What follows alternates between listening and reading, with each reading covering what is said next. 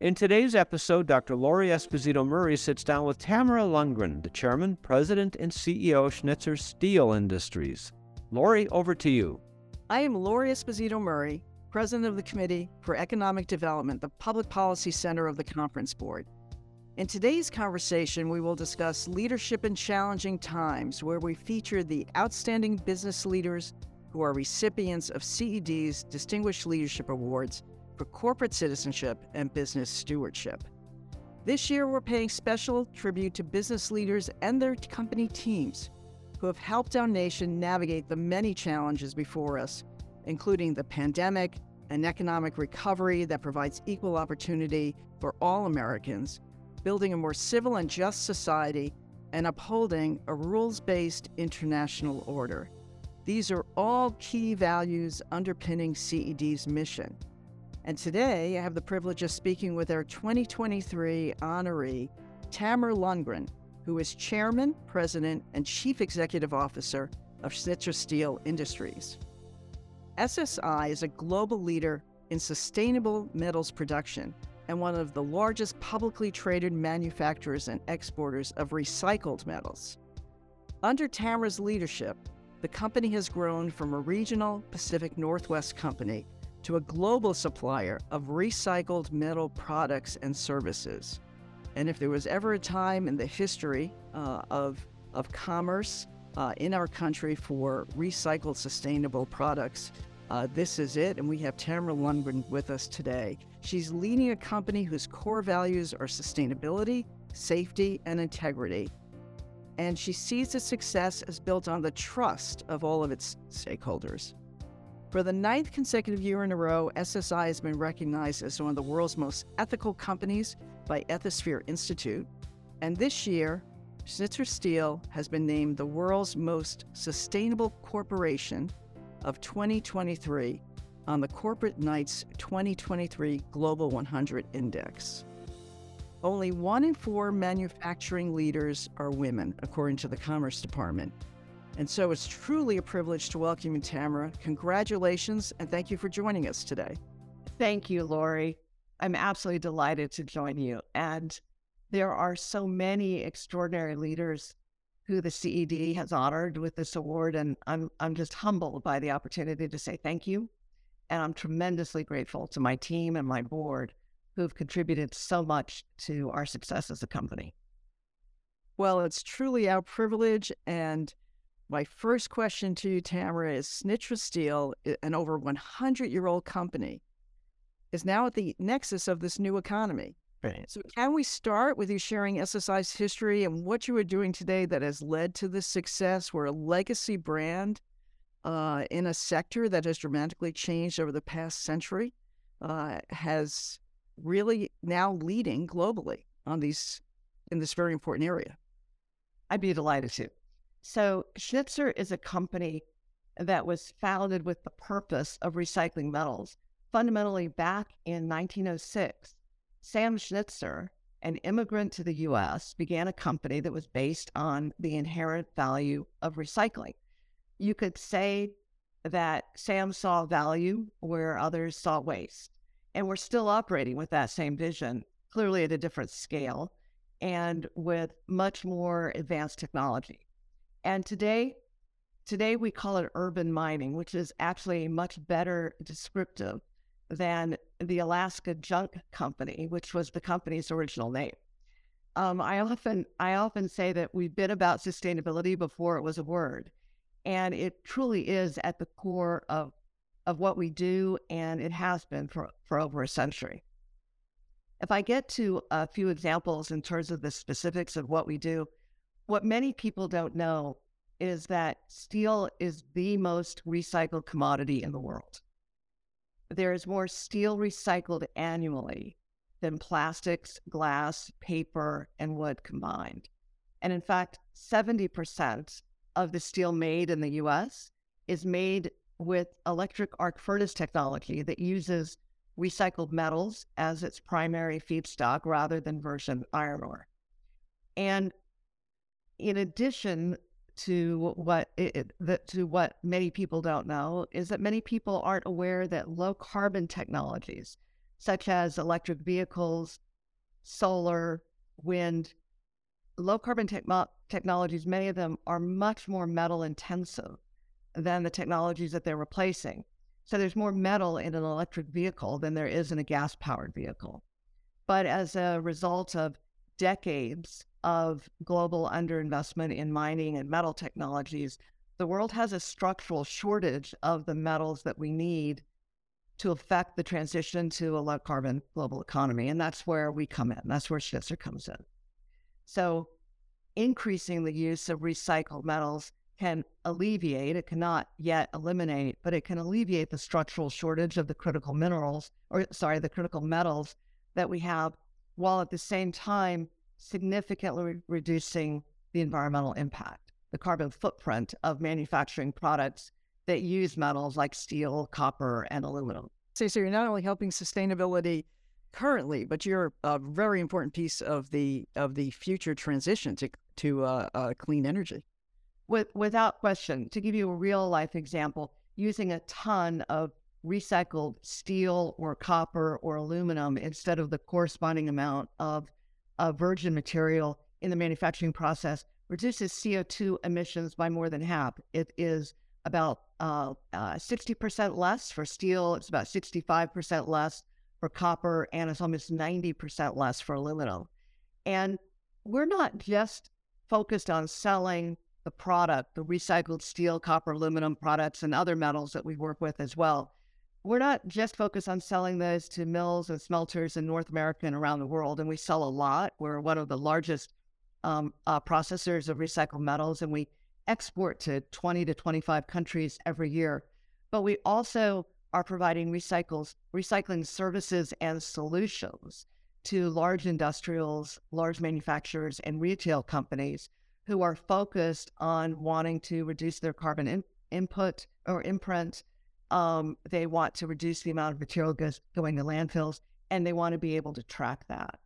And and last year we also launched a new product called a, a net zero carbon emissions finished steel product for things like rebar and other long products called Green Steel, GRN for green, recyclable, and necessary.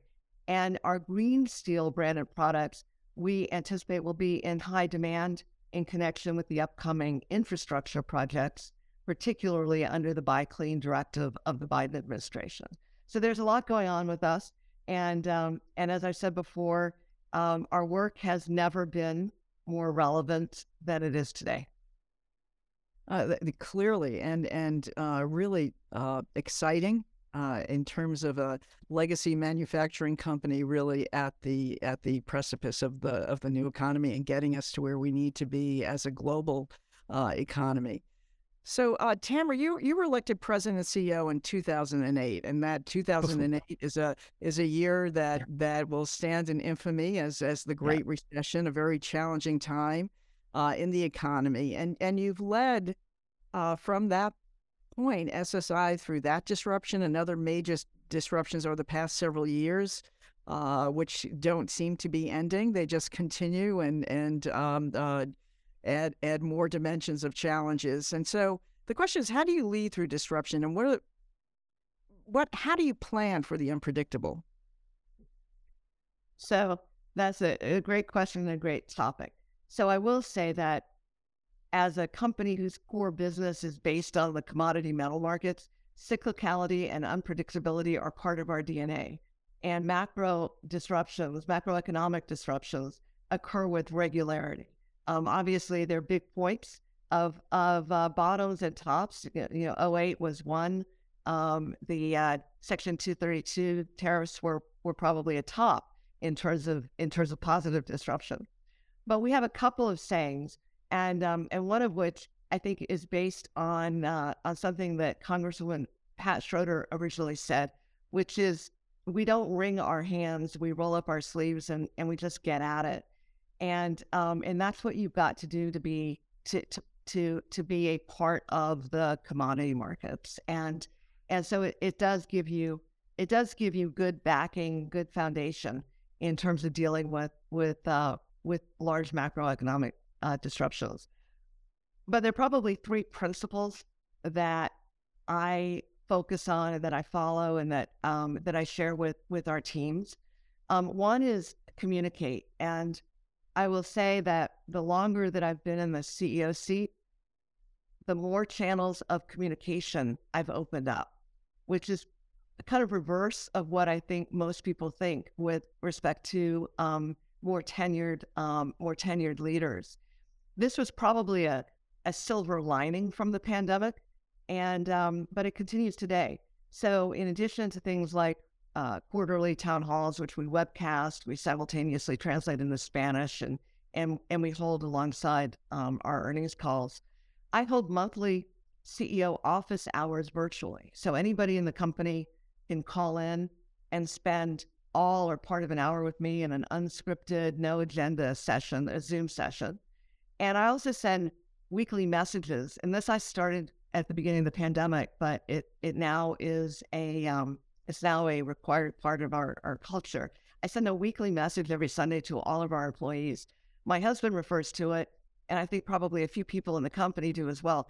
Uh, they refer to it as my Sunday sermon, and um, and and it, it it just has become very very apparent to me that communication through different channels and at all levels of an organization during times of disruption is very valuable. And since that cadence is so core to our markets, it continue it, it is part of of what we do on an ongoing basis.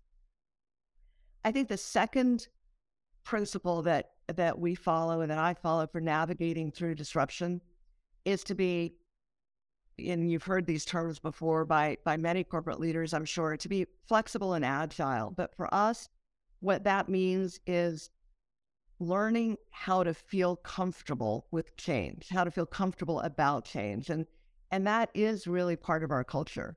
Change is what enables innovation change is what enables efficiencies change is what enables adjustments and enables you to meet evolving demands of customers. So it actually goes beyond disruption. It's critical. Um, it's a critical skill and uh, and confidence level to have in disruptive um, environments. But learning how to feel comfortable with change, how to embrace it, allows you to grow.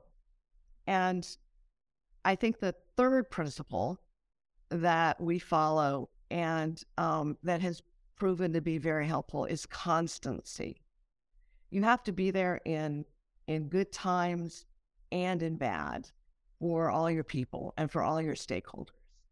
And you have to have a strategy that enables you to be nimble, that enables you to to stay on track, if you will, with your north star, and enables you to navigate through through storms. And if you can, if you can find ways to enjoy the journey, um, then that helps to create the confidence and the collaboration and actually the resilience that underpin um, the ability to manage through challenging times. That's really interesting. And and uh, just a point about change, which I find really fascinating your description of it, it actually gets you ahead of disruption. If you're right. ready, you're if you're changing and, and adapting to change, you you actually get ahead of the curve in terms of disruption. Uh, really interesting three major points. Uh, and it, it what's happening at SSI is is extremely exciting and innovative, um, and it really is reflecting also what's happening uh, in manufacturing. I mean, the, overall, this has been referred to as a manufacturing renaissance, and and uh, there's a lot of excitement in terms of um, uh, you know w- what's actually going to happen uh, here in the United States uh, during this renaissance, but you're dealing with uh, really significant headwinds, you know, inflation, recession, financial uh, banking system stability, supply chain challenges. And so, looking at that whole spectrum, uh, what are you most worried about? Uh, and even most importantly, uh, in such an innovative sector, what are you most optimistic about? Well, let me start with what I'm most optimistic about, um, because I might not stop on the on the on the worry side. So, what am I most optimistic about? So, the long term outlook for recycled metals, I'm very excited about. The structural demand for our product is a sustainable, lowercase s, a sustainable trend. And you know, as we were just talking about metals recycling is a foundational pillar for global decarbonization. And we know that it is an important strategic solution for companies and governments focused on carbon reduction. And for our company, that has been a below the radar screen, has been in a below the radar screen industry. This is a very, very exciting time for us. And and we see expansions, you know, beyond just the product side. The services side um, is also um, is also growing. I I held an earnings call um, a couple weeks ago, early April, and during that call, we announced the launch of our trademark uh, 3PR business line. So 3PR stands for third party recycling, and it's our take on 3PL, uh, which is third party logistics. It's a very well known term and a very well known activity, which has supported supply chain efficiencies for industrials, manufacturers, and retailers for, for decades. So just as 3PL is a is an outsourcing of the logistics and distribution functions to improve efficiency and cost. 3PR involves activities where Schnitzer is providing a supply chain solution for customers that enables uh, greater recycling rates, higher value recovery, um, improved uh, carbon footprint, uh, lower material, lower um, uh, or reductions in materials going to landfill, and um, and enhanced sustainability reporting. So all of these things, you know, go back to being so relevant as a company with roots in the old economy to be so relevant in the new low carbon economy makes me very optimistic. Um, uh, what am I most pessimistic about? Let's let's not dig too deep in here, but I'll I'll I'll highlight a couple of things. Polarization. That that causes me a lot of worry. The intolerance of compromise um, is is is really not um, not a, not a positive environment from my perspective. Um, I worry about overregulation, and and I can see some of that creeping into into sustainability, and we could talk about that if you'd like. And and civil civil discourse. Um, I think that there is a need for higher levels of EQ as generative AI begins to supplement IQ. Um, so I, I think all of these things are related and um, and they worry me. Uh, taking you back to your optimistic sustainability, your core value, uh, your core goal. So how how did just to uh, dive a little deeper? How are you achieving success in that? You have really outstanding goals. How are you achieving that success? So, uh, so 10 years ago, uh, we developed a sustainability framework based on three pillars on people, planet, and profit. You'll, you'll notice a fair amount of alliteration, safety, sustainability, integrity, and people, planet, and, and profit. So, so when we look through this lens of people, planet, and profit, you can see that sustainable companies are ones who have consistently invested in their employees, in their communities, in their environments, and and have not have not taken their eye off being consistently profitable. So so many businesses, um, you know, and there are many businesses that that we see today um, uh, in the in the public markets who've been around for over hundred years, some of them two hundred years, they've been involved in sustainability for a very long time. So while it may be a relatively new word or new use of the word, um, it's core to um, to to long term existence. So what do we do? So we create multi year goals in support of each one of these pillars. So so for for people, for example, it includes things like safety metrics, volunteer hours committed to our communities, increasing participation in our retirement benefits programs, increasing training for our employees, building our own pipeline of new employees through initiatives like Schnitzer Academy. Um, uh, for, for Planet, it includes maintaining our 100% net carbon free electricity use across all of our operations.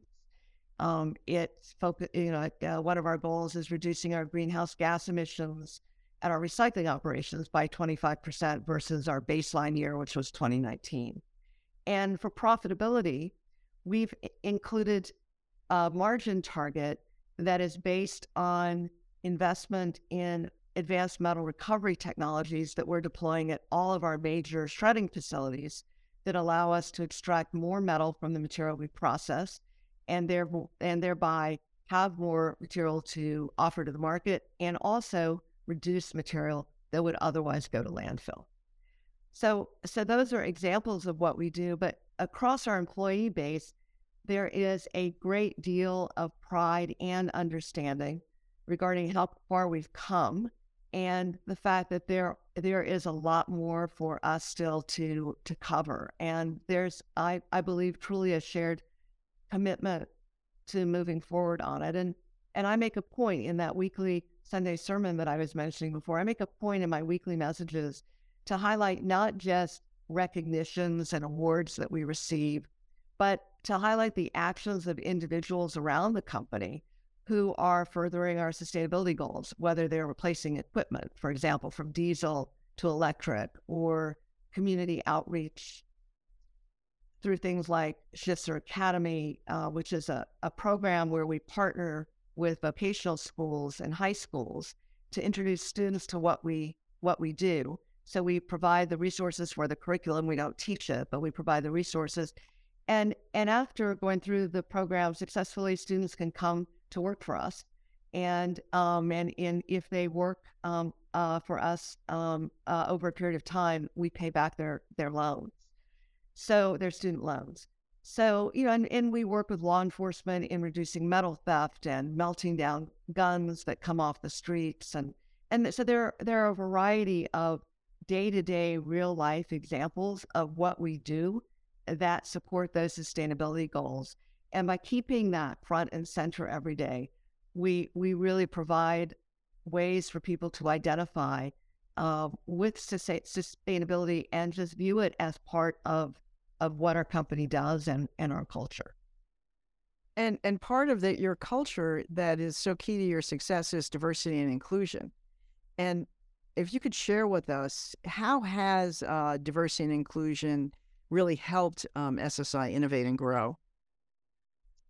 So we are a company. I, I, said it was it was founded a long time ago by an Im- immigrant uh, to the U.S. We're a company that's been that's been built on a culture and by a workforce that has always been broad based, and we believe and we articulate today that ex- excellence, however you define it, whether it's innovation, productivity, engagement, it, whatever metric you use to define excellence. We we believe it's not sustainable if you don't have a culture based on respect, on fairness, on equal opportunity, and when characteristics such as race, gender, sexual identity, religion, and, and other characteristics like that do not define talent. And so what we're what we're moving to and what I have begun to regularly articulate is that embedded in our core values of sustainability and integrity is a recognition that diversity and inclusion are values. They are not just metrics. And, and I think that's been a very important shift for us. That's really interesting and, and so important. You, you are a role model. Uh, you're a role model uh, in the as, as a business leader, you're a role model as a a uh, female leader in the manufacturing sector. So, who are your most important leadership role models that uh, help shape your values? So, there's another one where we probably don't have uh, time for a, a full answer uh, to to uh, to that question. So, when I think about what the driving forces have been for um, for the development and and uh, of, of my own values. I think that they're they're really a function of of my faith, my family, my friendships, and um, I could never um, I could never overestimate um, and could never replace the positive impact that my parents had on my life growing up, but also the the teachings from so many talented or the learnings I've had, if you will, from so many talented teachers that um, I've been blessed to have throughout my school life, throughout college, throughout grad school. Um, I I think that their impact um, on me as as role models, really almost as thought models, you know, really as thought models. Um, I think that that has been very impactful to me in terms of my value creation and also and also my principles as a leader. And then and then I've I you know I've had a number of careers. I started my career as a lawyer. I spent a lot of years as an investment banker, and and and then I moved into industry. So I've had a variety of bosses um, over the course of my career, and I'm immensely grateful for what each each one of them has taught me and and how they've inspired me. Well, Tara, it is truly, truly our privilege to be recognizing you and the team at Schnitzer Steel for your innovation, your leadership, your values, uh, all of which are so fundamental to CED's mission. And if I can come back to what you're most worried about in terms of civil discourse and polarization, I also want to sincerely thank you for your leadership at CED because, as you know, those are the two key main areas that we are really working hard uh, with our trustees to try and bridge the divide and provide bipartisan solutions. And and uh, your leadership there is is so critical. So, completely our privilege and honor to be recognizing you this year. And thank you so much for joining us today.